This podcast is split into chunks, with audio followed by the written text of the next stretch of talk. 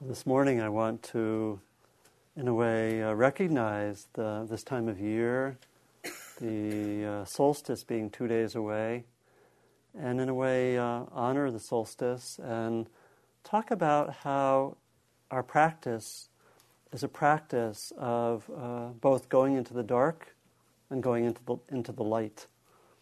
And that this time of year is actually a very, I think, a very special time to explore both of those qualities.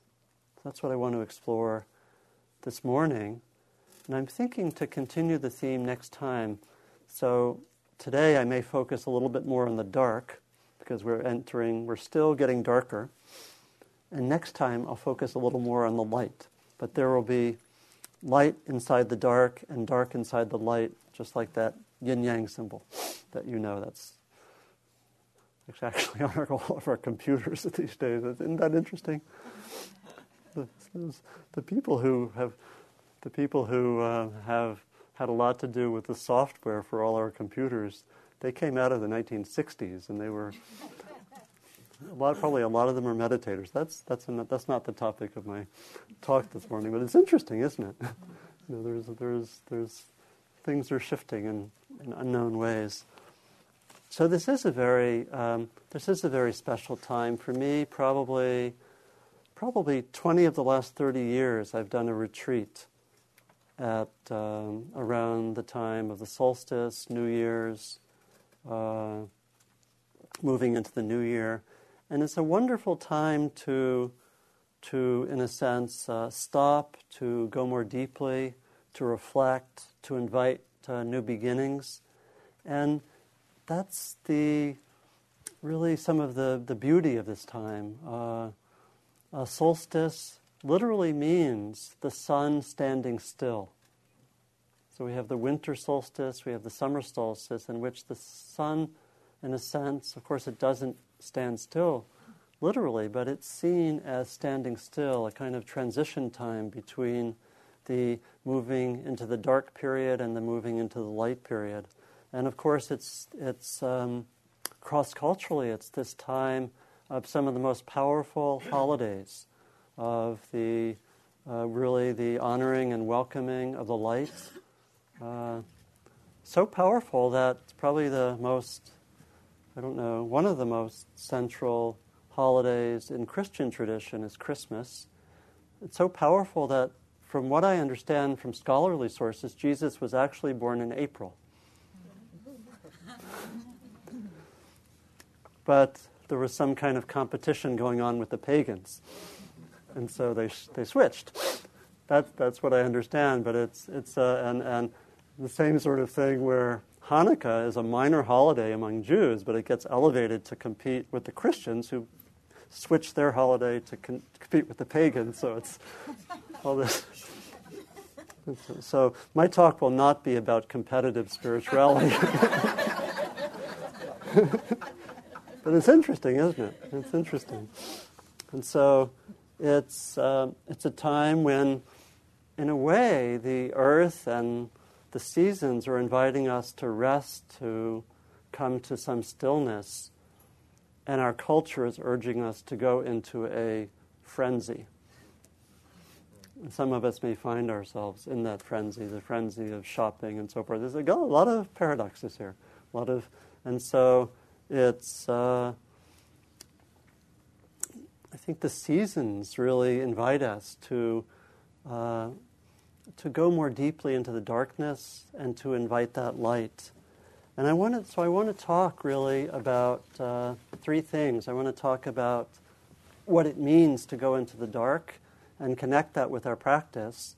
What it means to invite the light, to let the light come through, the relationship of the uh, darkness and the light. And then I'd like to give some specific practices that we might do in the next week or 10 days or two weeks. Very simple practices that might enhance that sense of going into the dark and light. And I'll try to talk actually not too long today, have some time for discussion, and then I'd like to actually end the, uh, our time together, maybe the last 10 minutes, with a very brief ritual that will help us actually go into the, both the dark and the light in a way that might um, enhance this next period of time and, and, and support the talk. So that's my intention uh, for, for this next hour. So there's several qualities that are connected with going into the dark, and we actually develop them in our practice all the time, just like we develop the qualities of going into the light. I mean, it's very interesting that when we when we practice, when we come here together and meditate in the, the tradition that we represent, we typically close our eyes. We deliberately go into the dark in order to what? Invite more light. We go into the dark, we close our eyes, we stop, we come to stillness, and we do so in order to come to see more clearly. Very interesting. You know, in a lot of the ancient Greek mythology, those who are blind often see more clearly than those who are awake. It's interesting, and I noticed my my father in the last uh, 25 years of his life or so, and some of you know him because he used to come to this group, he was blind. He was legally blind. And there were many ways in which, when he could not see physically, there was something that got awakened inside. You know, maybe more care or compassion or some very beautiful inner qualities that can come from, from being um, in the darkness, from not having that, uh, not having that same maybe typical or habitual way of being. So there, there are ways in which I want to talk about the one, the really the aspects of going into the darkness in terms of first a kind of maybe I think uh, four qualities. The first is uh, stopping, coming to stillness. The second is going into the unknown. The third is uh, going into difficulty. And the fourth is the darkness as something uh, fertile that sort of invites the new. Much like nature is, the, the darkness of nature is fertile. There's things are actually, we don't see what's happening, but actually a lot, a lot is being planned. you know, all those, the ground looks quiet and nothing's happening, but they are actively doing their planning work, getting ready for the spring. So there's a way in which, when we uh, come into this period of darkness, we are really invited to stop.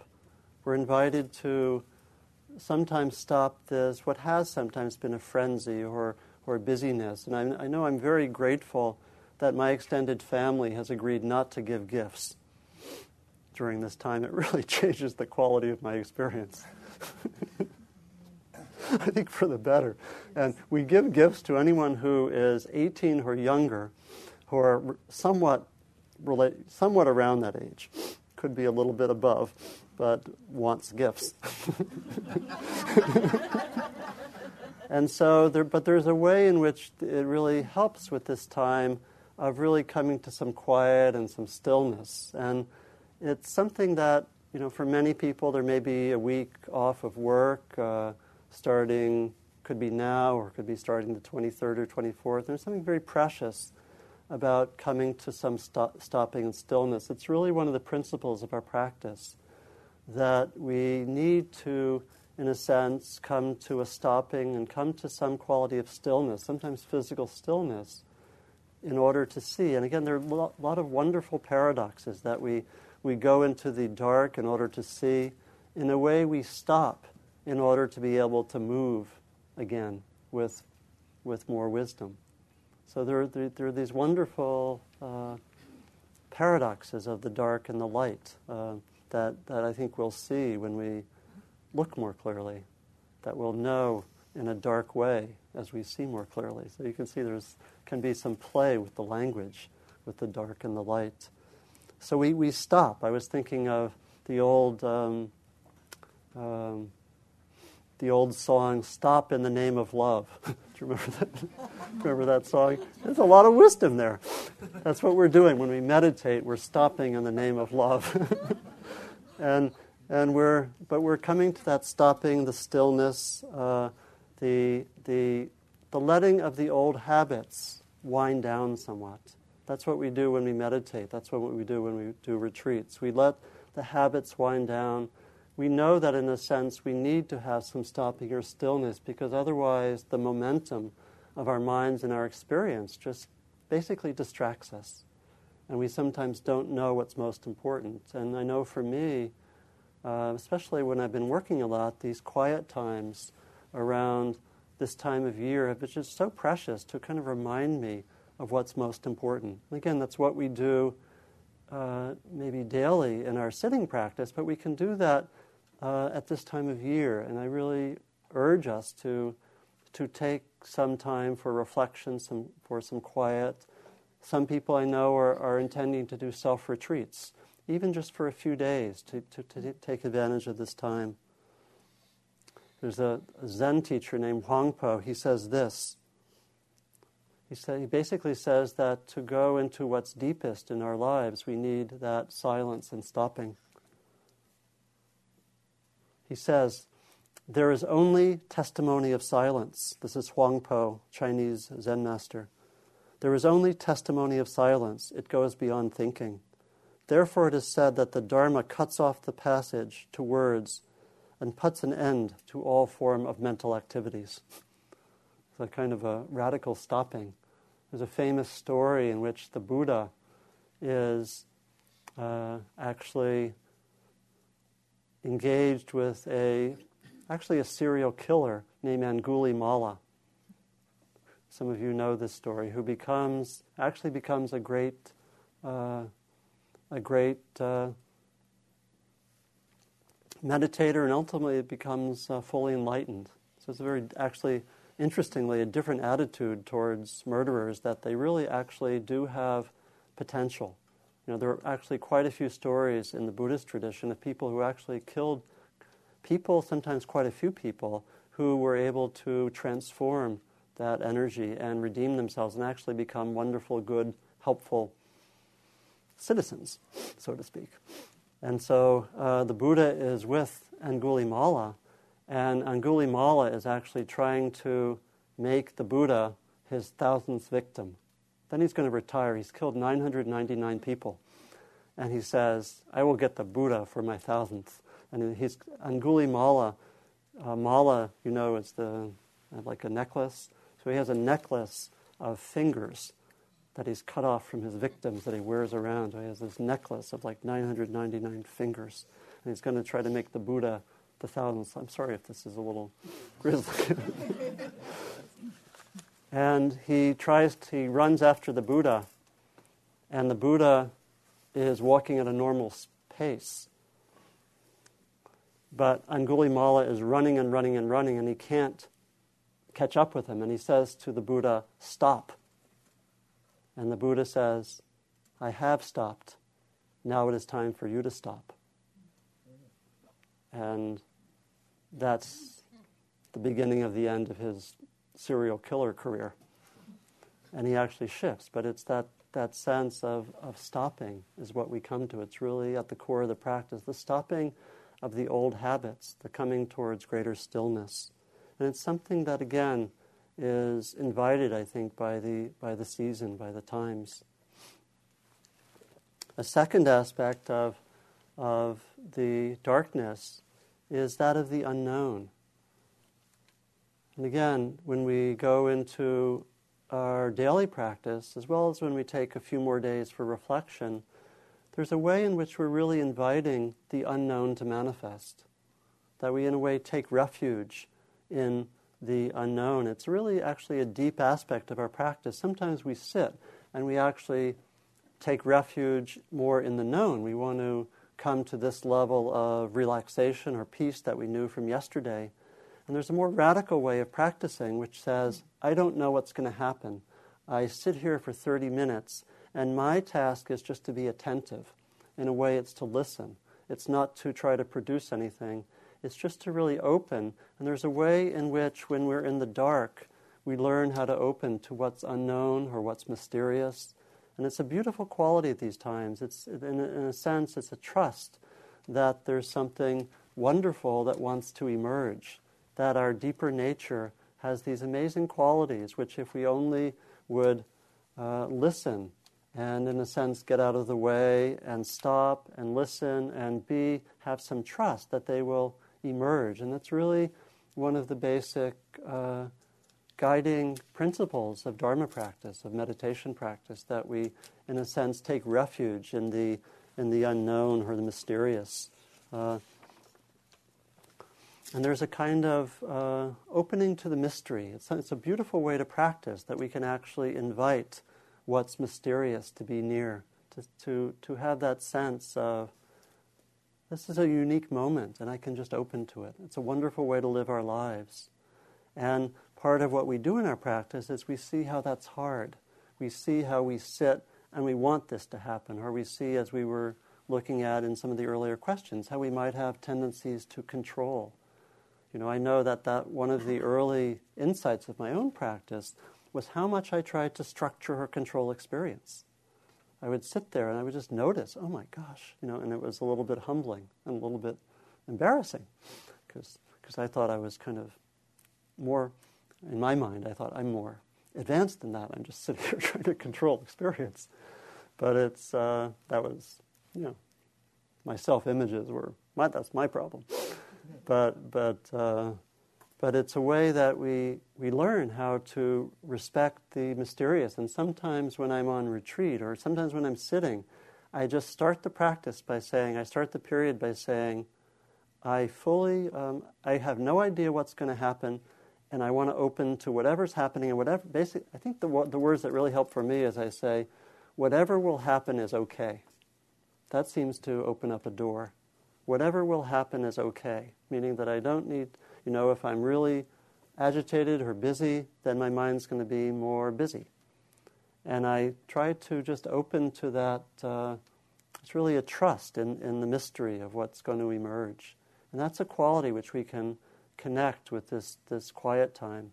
Just it can be a kind of listening, a kind of being, being with the earth. There's another way in which, when we're with what's dark. We are with the darkness in a way that signifies difficulty, or can signify sometimes how we're entrapped by unconscious material.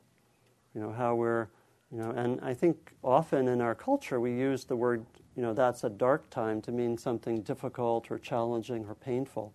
And I think we often lose the, the really the the powerful or the beautiful qualities of the darkness. I think that, I imagine that that's connected with racism in some ways, but it's really, there's a way I think in which we don't really always acknowledge the, the, the you know, the positive aspects of darkness and, the, you know, the, the, the wonders of stopping and being still and the mysterious and so forth. And th- that last element I'll come to in a moment, the, the way in which the darkness can be fertile and can be a source of generativity and creativity.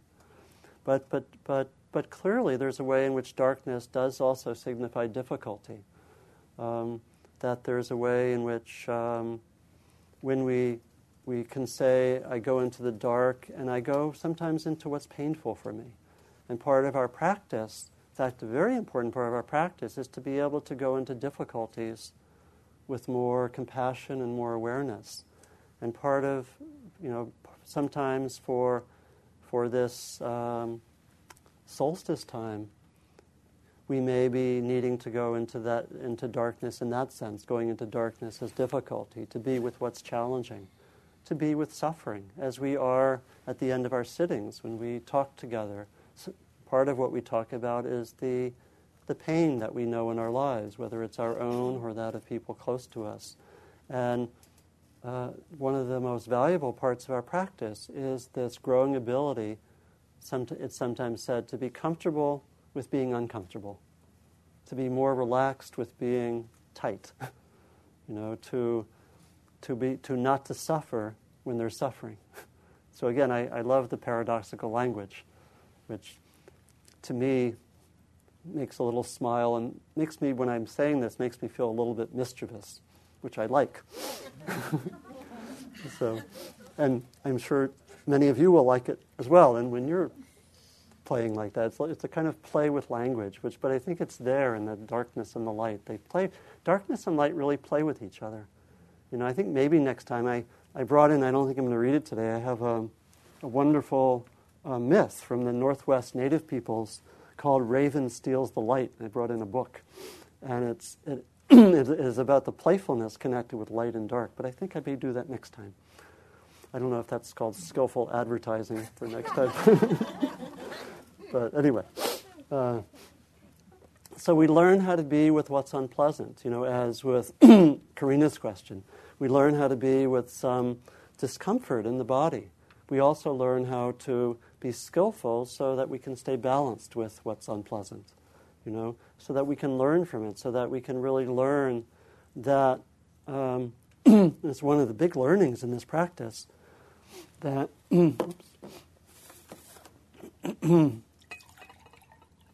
that there's a way in which pain is a given in our lives, but suffering is kind of the reaction to the, to the unpleasant or the pain.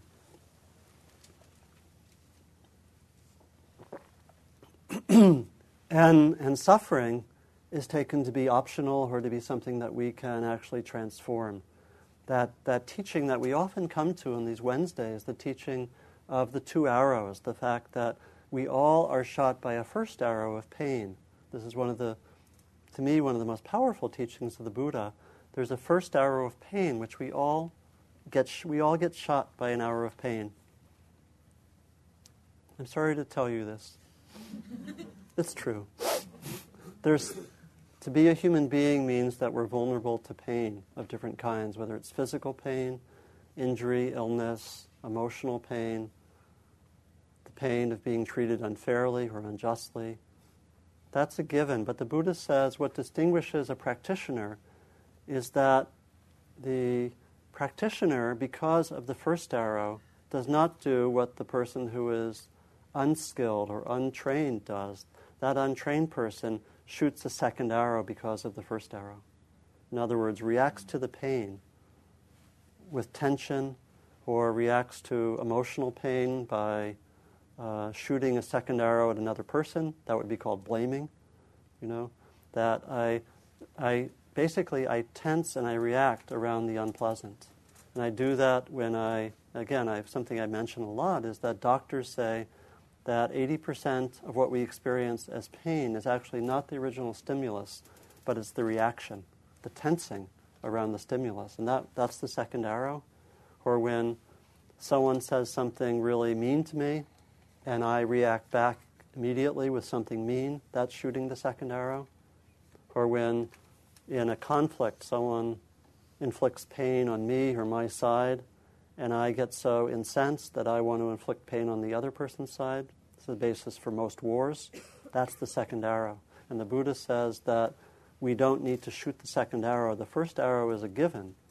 We don't need to shoot the second arrow, but we need to learn how to be with the unpleasant, with the pain, with the difficulty in a way which doesn't shoot the second arrow.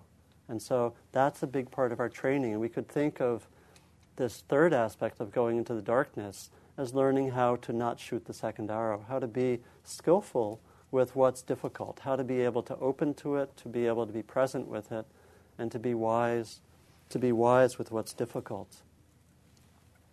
And the last aspect I want to mention about the darkness is is this sense of the darkness as fertile, as generative, as leading to uh, leading to learning, in a sense, leading to the light. This is really the way that the darkness, in a sense, can lead to the light. And there's this, this beautiful story which I've I've told once or twice here that I learned from Rachel Naomi Remen of this young man who was in his 20s who had his, um, basically, he had cancer and he had to have his leg amputated. This is in her book. Uh, the story is told in her book, Kitchen Table Wisdom. Some of you know it's a beautiful book. And this young man worked with uh, Rachel Naomi Remen, who's a physician who has who works at the uh, Commonweal Institute in Bolinas, not so far from here. And he worked over, I think, about a at least a year, a year and a half with her. And near the beginning of the time, she asked him to make a drawing of his being. And he made, he made a drawing that showed a, a vase or a vase. What was they? Either one, vase, either one. I haven't said I haven't said that word for a long time, so I forgot. uh, he made he made a drawing of what was it vase? Vase. I, think, I think both. Okay. Okay. Thank you. Thank you for the thank you for the consultation. tomato, tomato. okay. And so he made a he made a picture of of the vase that was showed. Um, he basically sh- the vase was basically cracked. It was uh, it was it was in black, and it was it just was as if there were just cracks everywhere, and it was highly it was all dark and imperfect. And as he um, he worked over the months uh, the work really tr- started to shift in him, and he started. First of all, he had to open up to his anger. He had, you can imagine, tremendous anger. He had been an athlete, and he had lost he lost his leg, so he had to, in a sense, open to difficulty, open to that sense of darkness. And as he did that, something started to shift in him. Of course, he had a tremendously supportive environment that was really with some very skilled, uh, wonderful people. And as he started to um, open to that anger, the bitterness started to shift. He started to open to some more positive qualities. He started to, to be um, actually interested in working some with people who are in similar situations. He actually, around the clinic, he became someone who actually started to be able to um, help people who were caught in despair because of a loss and started to be able to work with them. Eventually, he, well, one of the people he worked with was a young woman in her 20s who had lost both her breasts. She had a family where there was endemic breast cancer. And she had lost both her breasts and was just devastated, you can imagine. And he eventually, he worked with her and they eventually got married. And um, towards the end of the time, when he had really um, shifted quite a bit, he, um, I think, was near the finishing time, and Rachel Naomi Remen asked him to look at the original drawing. And he looked at it and he said, That is not complete. It was that picture of the vase with cracks. And he drew, took a, a, yellow crayon and he started to draw um, kind of beams coming into the vase and coming out of the vase. And he says, that was not complete because it's through the holes that the light comes. It's through the holes that the light comes in the vase or in our own. It's another way to say it. it is through the wounds that the healing comes. It's that notion of the wounded healer, which we hear a lot.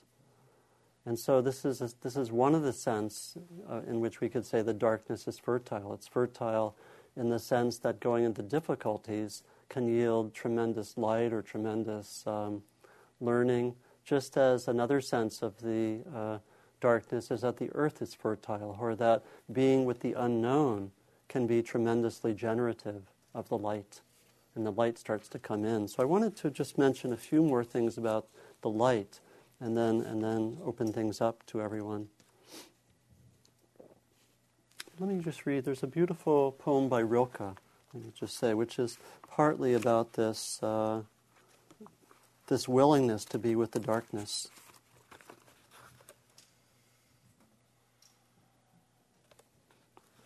He says, You darkness, in whom I am born, I love you more than the flame that limits the world to the circle it illumines and exclude all the rest. But the dark embraces everything shapes and shadows, creatures and me, people, nations, just as they are. It lets me imagine a great presence stirring beside me. I believe in the night.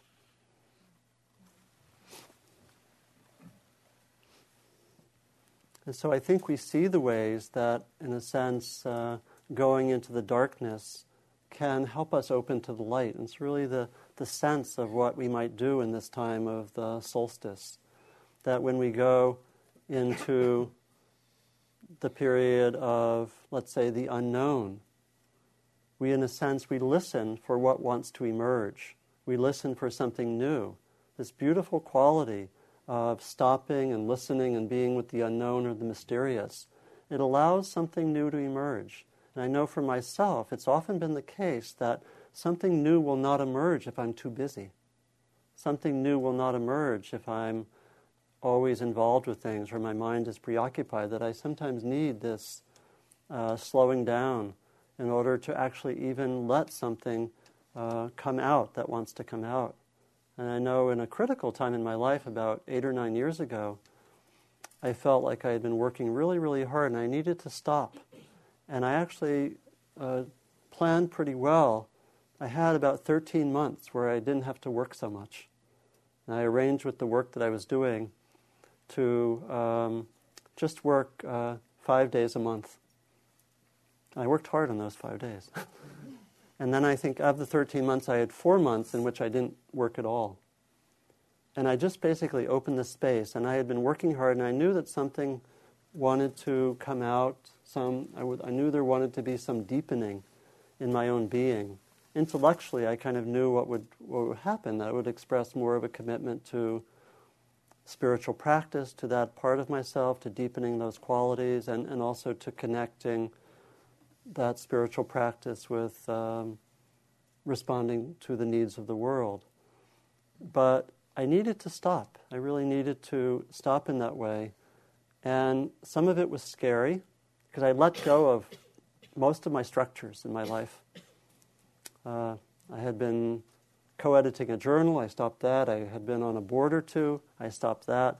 I stopped almost all of my teaching. I did almost nothing. It's a privilege to be able to do that. Not everyone can do that at all. But it, and so it was scary sometimes because, you know, when you, one lets go of structures, you know, it's like, who am I? You know, who is this? who am I? you know, letting go of the structures. But something I, I can know in retrospect that that space and the time was totally necessary for something newer and deeper to come out. Without that, it wouldn't have happened. You know, and we, we can do that in big ways like that. We can do it in small ways. I know that I know that that's true of many of the people whose lives I've studied who've inspired me. That they've had these periods where they had to open up a space to let something deeper come out. You know, to, in other words, to have the opening to the unknown, the stopping, really let that darkness have its fertile aspect to come up with something that's new, that moves us into the light, and so forth. Can't resist. There's one other poem I want to read, which is from the, uh, let's see, it's from the, uh, it's from the, the Cree, the Cree native peoples who live up in Minnesota and uh, southern Canada. This is about the relationship between the dark and the light. All the warm nights, sleep in moonlight. Keep letting it go into you. Do this all your life. Do this, and you will shine outward in old age. The more the moon will think that you are the moon. so it's that sense of you let the darkness seep into you, embrace the darkness, and then the light comes out, and you become like the moon. All the warm nights, sleep in moonlight. Keep letting it go into you. Do this all your life. Do this, and you will shine outward in old age. The moon will think that you are the moon. so maybe I'll, I'll just close by mentioning a few practices that we might do in this, uh, in this period of time that can really help us with uh, this, this slowing down, this uh, going into the dark, this inviting the light this process and really using the time. So, one, of course, is actually just uh, creating some time and space as much as is possible in which we do slow down. Really consciously choosing some time in this period in which we slow down, in which we don't do so many things, uh, in which we invite, uh, we invite nothing. That great, wonderful invitation to nothing can write a, write a holiday card to nothing, invite nothing to come and play with you. Uh, also, being, I think, with the natural world is can be really important because the natural world can teach us some of what we're exploring now. It can teach us about the stillness, about the darkness. Um, one of my colleagues uh, at Spirit Rock, uh, Deborah Chamberlin Taylor, says that on the solstice, she actually really loves to go sit and meditate and just sit out in the dark on the night of the solstice. Sit outside for an hour and just be with the darkness. You know, it's a, it's a wonderful, inspiring idea. I'm going to actually encourage that. I'm actually teaching a retreat starting this evening on the solstice and on the dark and the light. So I'm getting geared up this morning.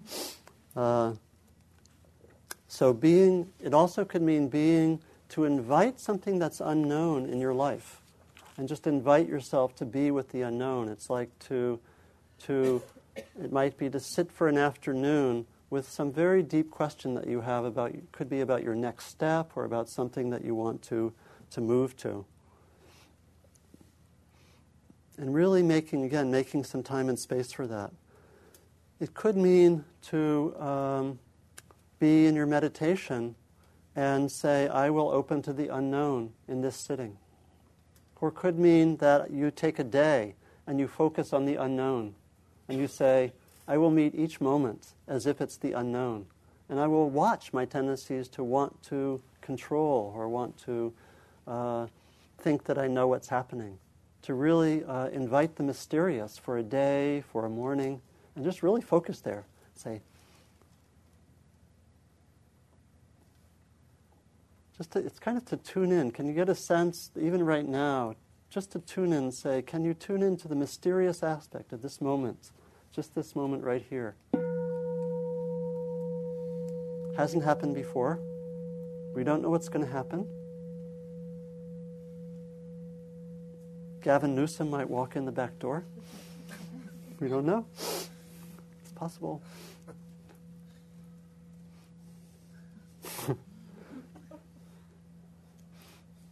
I won't wait too long for that.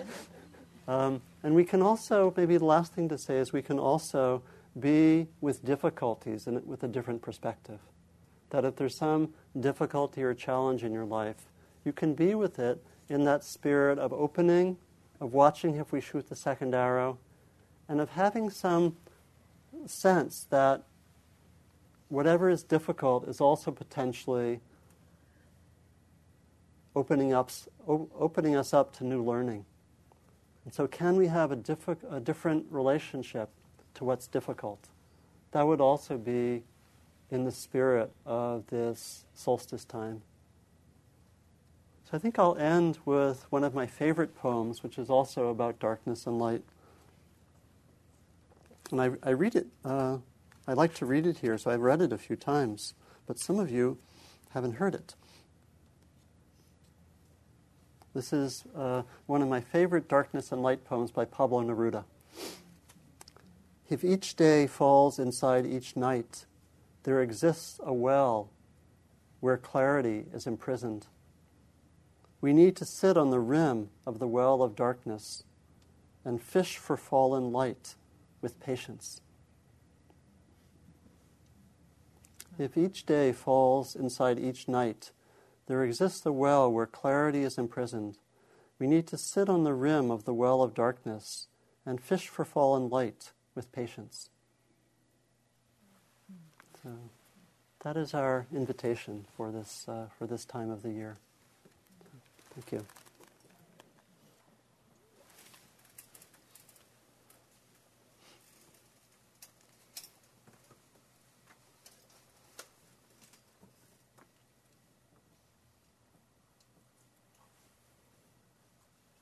We have a little bit of time for any questions or reflections. Yeah, please. Yeah. What was it that you say to yourself before you sit? Something like, um, whatever happens is okay. That actually goes the deepest. I can say, let me open to the mysterious.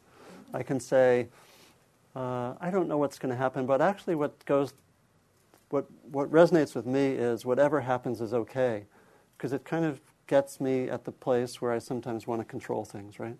Whatever happens is okay. It kind of lets me open to it. Yeah. Thanks. Please. Yeah. Um, I wanted to ask you about stillness.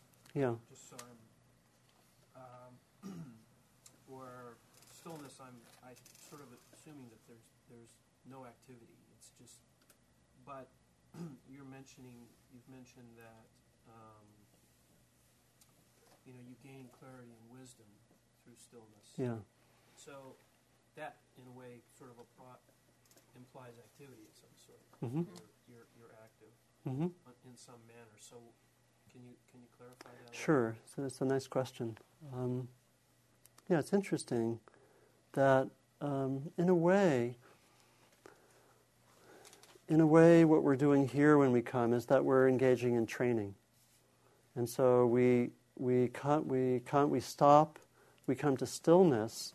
As we get more and more mature, in a sense, we carry that stillness around with any activity, just like the kind of the stillness in the middle of the hurricane or the still, you know, we can have tremendous activity and still have a quality of stillness. That's in, in Buddhist training, that, that would be linked with equanimity. It's the ability to be balanced and, in a sense, have an inner stillness, even if things are raging around us. And so, that, that this training, we, we work with a physical stillness that helps to develop more of a mental, emotional stillness we do we do use some techniques that help us to get in that direction. So that is a kind of activity. So we don't if we could just completely move to stillness, then we wouldn't need those kind of techniques. But for most of us, we need it's like we can't go 100% to stillness. So, but we can go some of the way there just by by not moving our bodies. Is that? Mhm. Yeah. Thanks. Yeah, please. I was wondering how you can accept your dark periods without getting consumed by them. How you kind Yeah. of find a balance because a lot of times, like in a dark period, people tend to distract themselves, and I know I do that to feel Yeah. happier. Yeah. I was wondering how you find a balance between accepting and fighting. Yeah. Does everyone hear the question? Basically, how do we, how do we, uh, how do we uh, live? How do we um, stay, work with our dark periods? Our, and I think you're probably primarily meaning difficult. Yeah. Yeah, um, difficult periods without getting consumed or lost, consumed by or lost in them.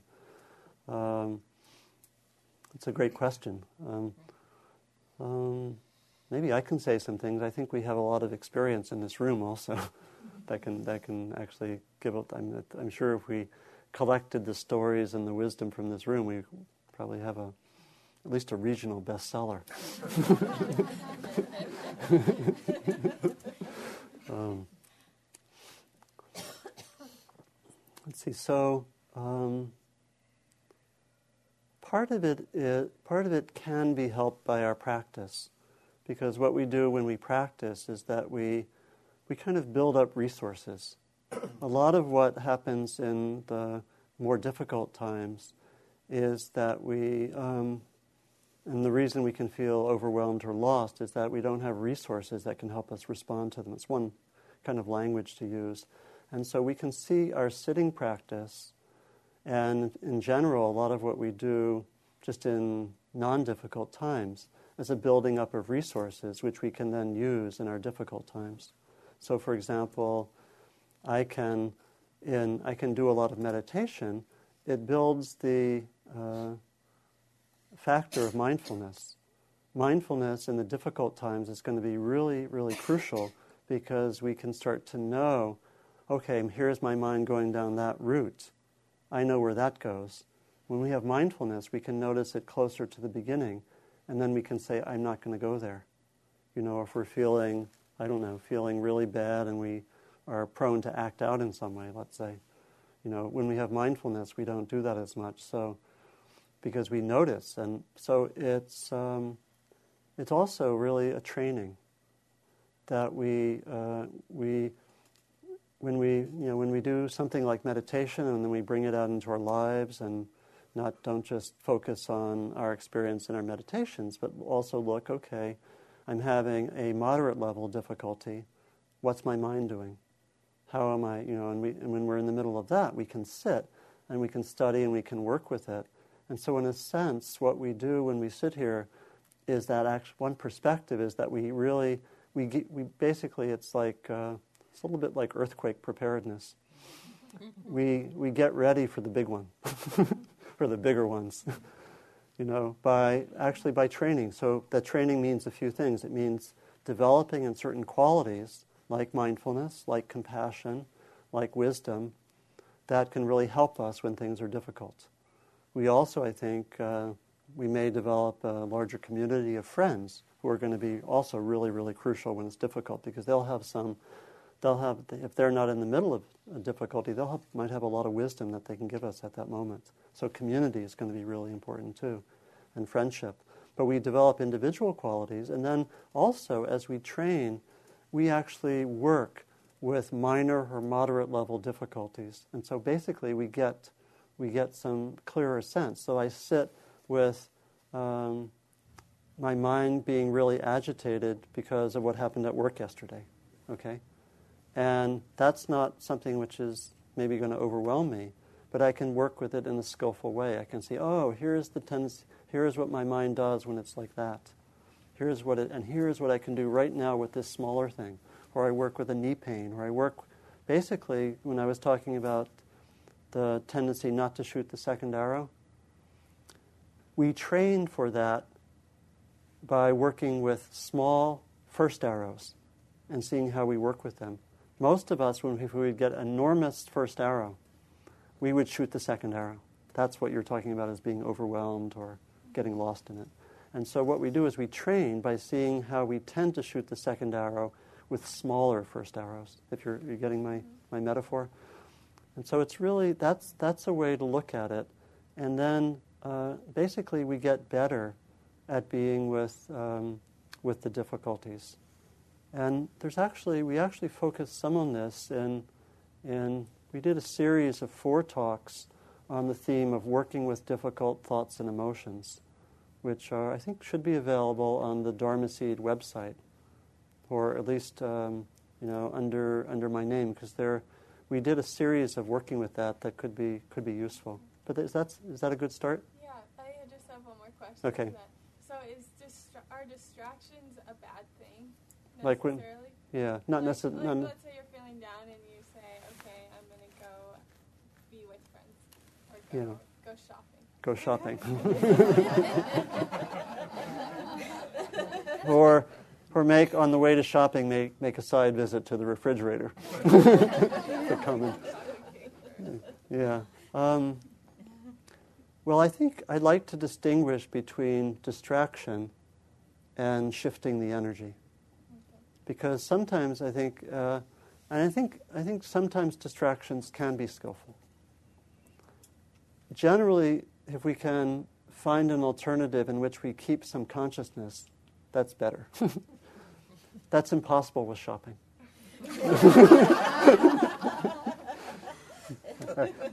of course, I deliberately exaggerated for the sake of humor with that, but but um, but I don't know anyone who can be conscious with. Sh- anyway, that's another story. um, but but sometimes when things are really uh, hard or overwhelming, it actually is really skillful to just get out of that place. And I think that's what was kind of behind your question. That can be. That's really skillful. If we have the ability to be mindful of what's difficult, that's great. You know, be mindful, kind of hang out with it, stay with it. That is really good. We don't always have that ability. Sometimes things are too much, we feel overwhelmed or lost. And then it's really good to get out of there. Could be to get out of the house, it could be to shift the energy. Uh, you know, ideally, something that shifts it so that we actually can have some insight and some ability to respond better is the best. But, you know, um, so going to the friends, going to friends, or you know, sometimes just reinforcing what's what's good, even if it has nothing to do with the problem, can be great. So just going, being in nature, you know, doing exercise, taking a walk, all those things are, are great. Being with friends, and as a last resort, shopping.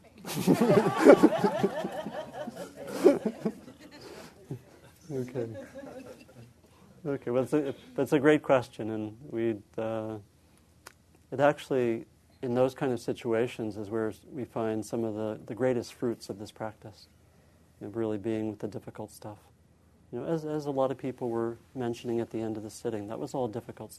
Not all of it, but a lot of it was difficult stuff. And just the naming of it here is one way to work with it. We name it, we bring it out into the present, and it gives a certain balance so it, it doesn't stay so subterranean. Well, I want to do just a little ritual uh, to close. You up for that? Okay, just to close. And it's going to involve uh, just be just maybe a little less than 10 minutes. So, what I'd like to do, first of all, will, so be, make yourself comfortable so you can sit or be present for about 10 minutes. If you need to um, stand up for a moment, feel free. And I'm going to I'm going to blow out the candles. We're going to go into the darkness, and then we're going to come out into the light. Okay. Yeah. Why don't you? That's a good idea.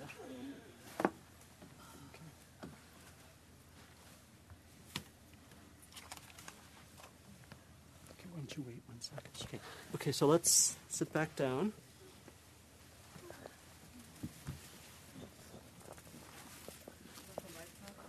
Yeah, let's turn the lights off. So we are going to first, it would be more dramatic if it was night. So we'll have to simulate night. So I will do that in this way. so oh, It didn't go. are these, are these, are these, these Candles.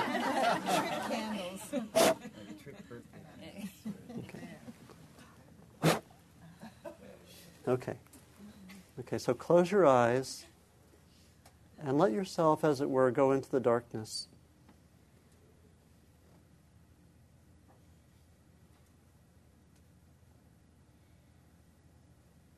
Just be present for a few minutes with the darkness in any of the senses that we explored. The darkness as just the stopping and stilling, as entering into the unknown, as being with difficulties or, or the, the fertile. These are really interrelated the fertile or generative quality of the darkness. In particular, if there may be some difficulty or something old that you want to um, reflect on, and maybe even see if you can uh, let that go. That might be one way of being with the dark. So let's just have a few minutes of being with the darkness in any of those senses and see what comes to you.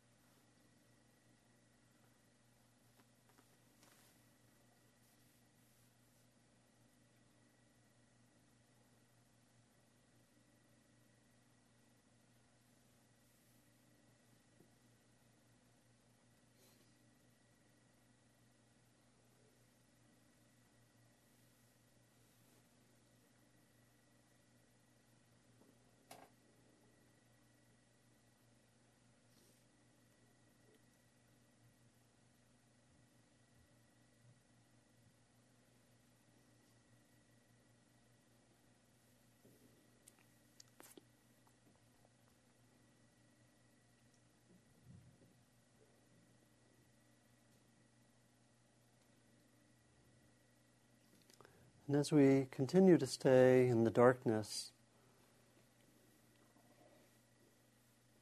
I'd like to invite Elizabeth to come and light the candles again. And as she does this, just staying with your eyes closed,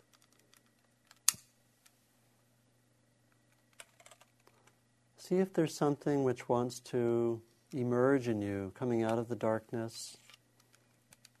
Could be something new. Is there a new quality that wants to come out of your being, to emerge into the light. Is there a quality that, that wants to get stronger?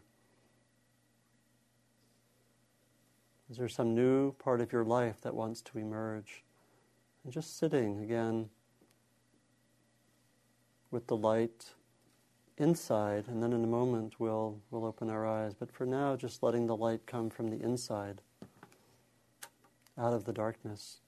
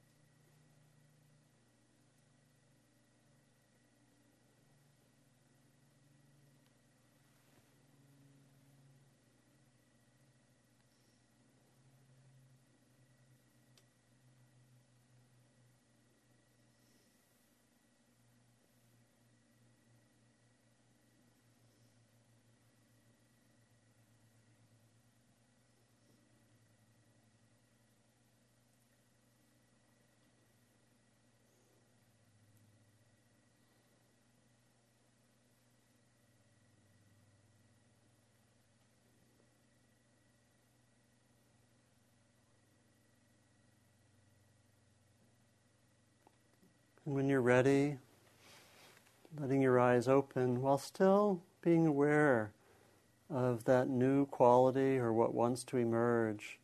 Still being aware of that and opening your eyes. You can see the light of the candles.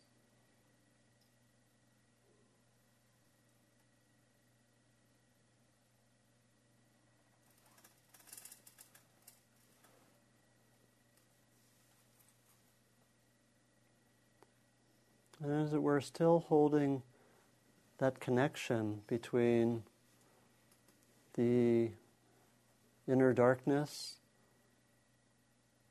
and the inner light coming out of the inner darkness. And letting that move towards, as it were, the outer light, the light in the daytime with the, our vision letting the inner and the outer connect.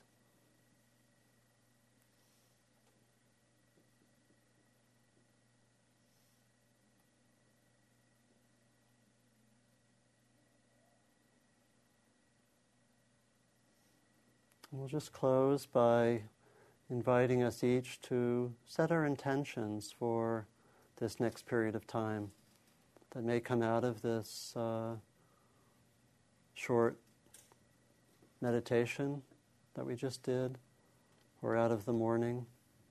Just let your intentions be there for how you might use and work with the dark and the light in the next week or 10 days or two weeks in your own way.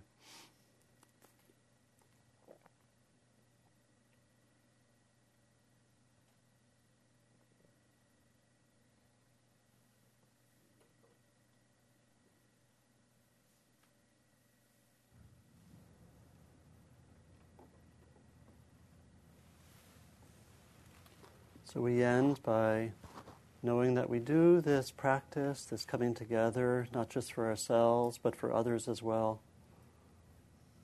And we offer the fruits of the morning outward beyond these walls, beyond this land, to all beings for their benefit.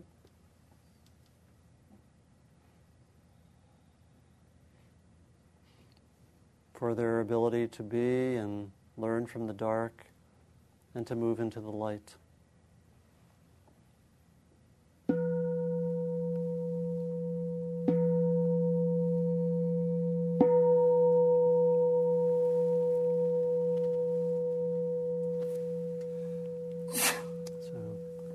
Thank you.